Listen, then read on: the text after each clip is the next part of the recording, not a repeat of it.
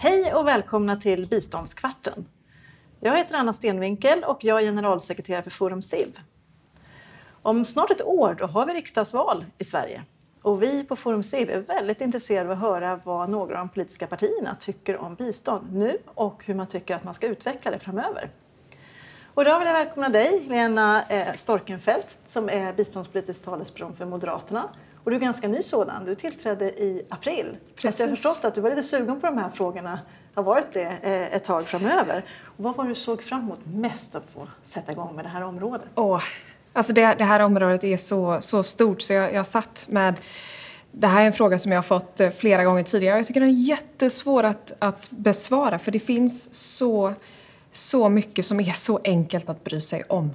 Eh, så jag tror att jag, jag alltid haft ett genuint intresse för eh, den internationella politiken och eh, just utvecklingsfrågorna har ju lockat eh, allra mest. Men om jag måste sätta fingret på en sak som, eh, som jag såg fram emot eh, att få jobba med så är det kvinnors och eh, flickors rättigheter och SRHR. Men sen kan jag fortsätta med vaccinprogram och, och liknande. Såklart, men, frågan är stor. Ja, det finns ju ja, mycket som helst att engagera sig i. Verkligen. Ja, men vad härligt. Men nu är du där då, att du får vara den här eh, talespersonen för Moderaterna i de här frågorna. Du, vi har några frågor här på korten där vi har påbörjat meningar och som vi gärna vill att du eh, avslutar. Så du mm. kan kika här och så läs upp och sen så fyller du i fortsättningen ja. på meningen. Om jag mot förmodan skulle bli biståndsminister så skulle jag eh, avskaffa enprocentsmålet. Mm. Eh, och det beror på att det finns så...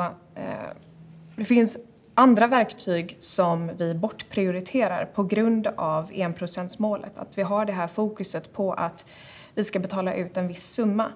Och vi hade en debatt om det här i eh, våras om eh, Riksrevisionens granskning av garantiinstrumentet. Och där konstaterades det att eh, enprocentsmålet sätter stopp för användningen av garantiinstrumentet för att det är för kostnadseffektivt. Det genererar inte de här utbetalningarna vilket gör att Sidas medarbetare känner inte att det är ett instrument som man prioriterar. Det finns en press att generera så stora utbetalningar som möjligt. Så jag tror att vi måste vända det tänket för att vi går just nu, vi, vi går åt fel håll. Det kan vi alla konstatera och då måste vi använda alla verktyg vi, vi har i vår verktygslåda. Och garantiinstrumentet tror jag är en viktig del av det.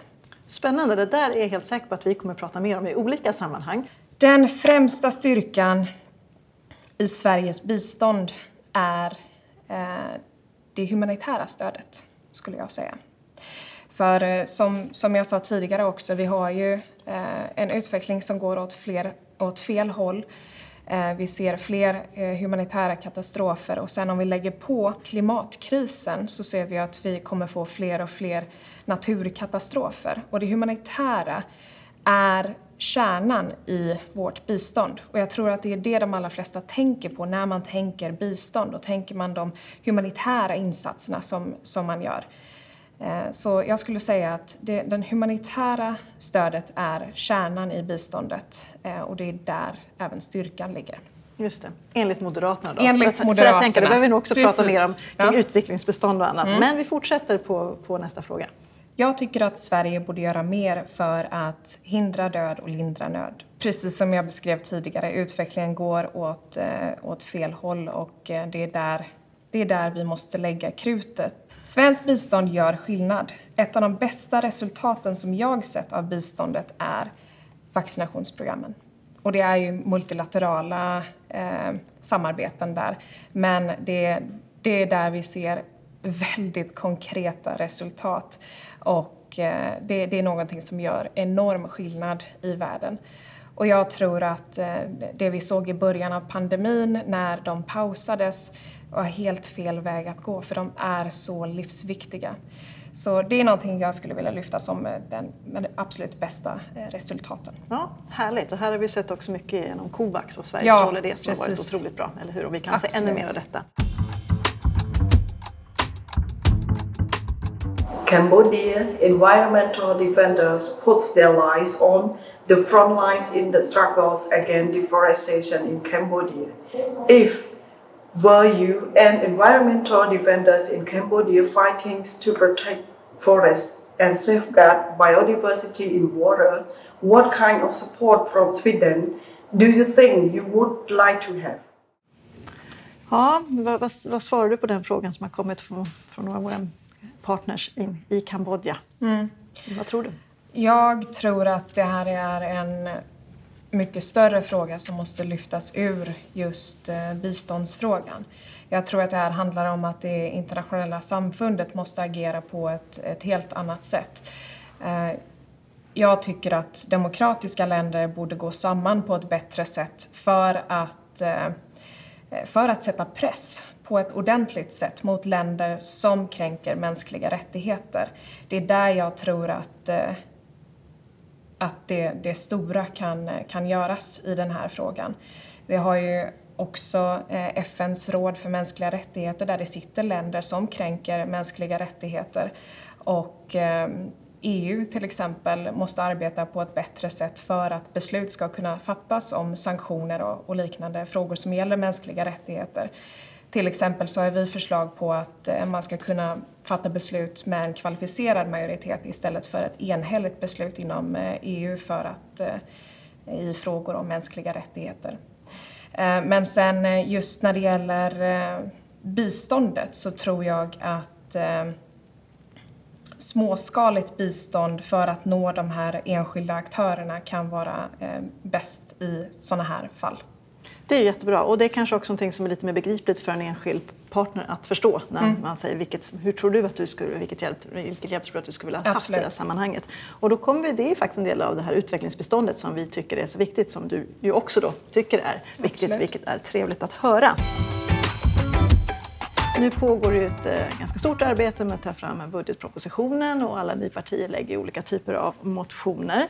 Eh, men det är ju så att Moderaterna vill minska biståndsbudgeten med 16 miljarder och det var väl det här som du pratade om, enprocentsmålet. Och det är nästan en tredjedel, det är väldigt mycket pengar. Och varför vill ni göra det?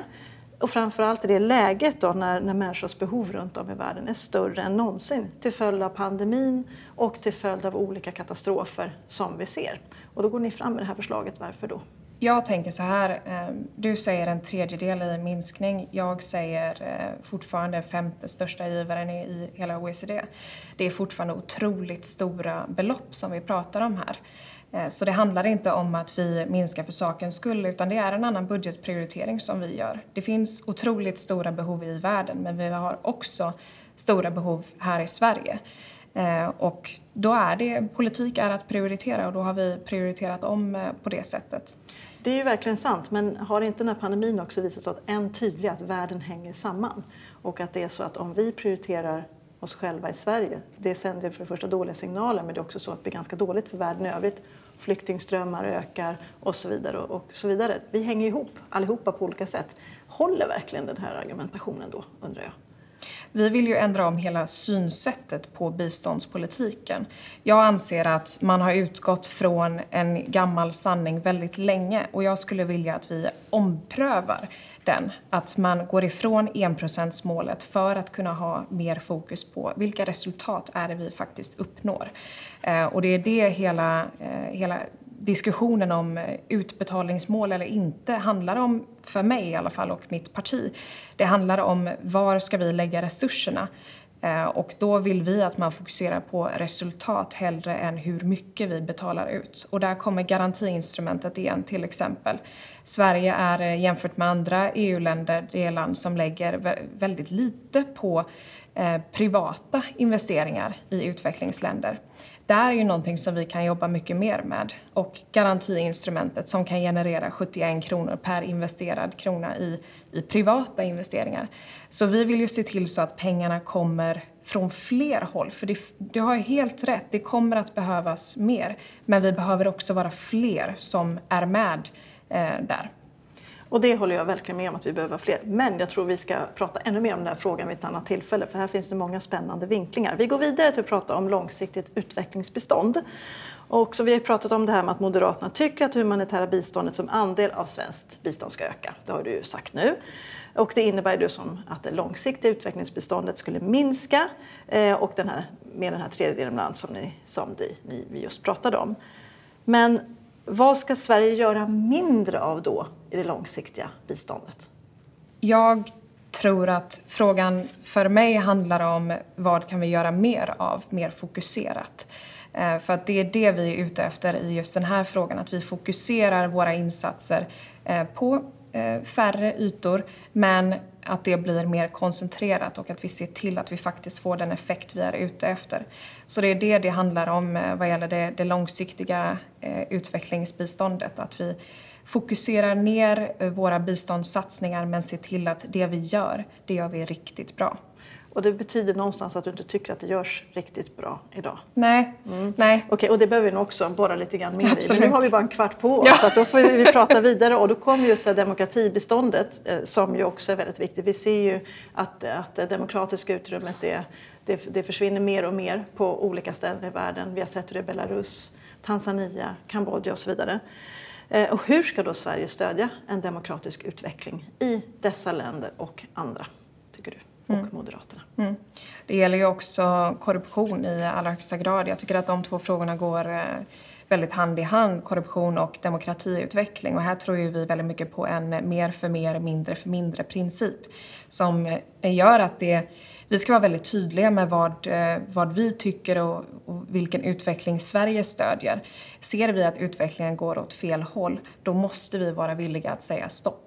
Och det tror jag eh, och mitt parti är eh, bästa sättet att se till så att eh, demokratiutvecklingen faktiskt går åt rätt håll och att svenska skattemedel inte hamnar i fickorna på, på ledare som driver på den negativa utvecklingen och är en del av problemet. Sista frågan här då, mm. det handlar om bistånd och migrationspolitik. Och här tycker ni Moderaterna att det är rätt att använda migration som villkor för bistånd. Det vill säga att, att bistånd kopplas till huruvida mottagarländerna samarbetar kring åtagande av migranter. Hur går det ihop med biståndets syfte att minska fattigdom och de överenskomna principerna om ett effektivt bistånd som utgår från mottagarens och inte givarens prioriteringar? Det är ju självklart att vi ska alltid utgå från mottagarens eh, prioriteringar. Men det behöver inte betyda att vi missgynnar Sverige i samma andetag.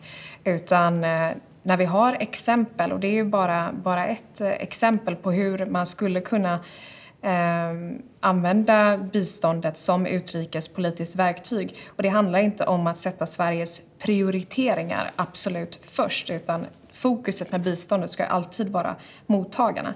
Men när vi har frågor som eh, länder som inte tar emot sina egna medborgare, då tycker vi att biståndet är ett verktyg som eh, borde användas. Okej, intressant. Det här tänker jag också är en väldigt eh, bra fråga som vi kan återkomma till och borra lite djupare till. För att säkerställa att svenskt bistånd faktiskt leder till resultat och för att säkerställa att svenskt bistånd inte försvinner i korruption behövs en ambitionshöjning vad gäller kontroll och uppföljning av biståndet. Ja, här såg vi du var och pratade om eh, mer kontroll i din fråga här i kammaren. Och eh, svenskt bistånd får ju ändå högt betyg i OECDs eh, DACs granskning och att det där finns ett system för uppföljning och kontroll.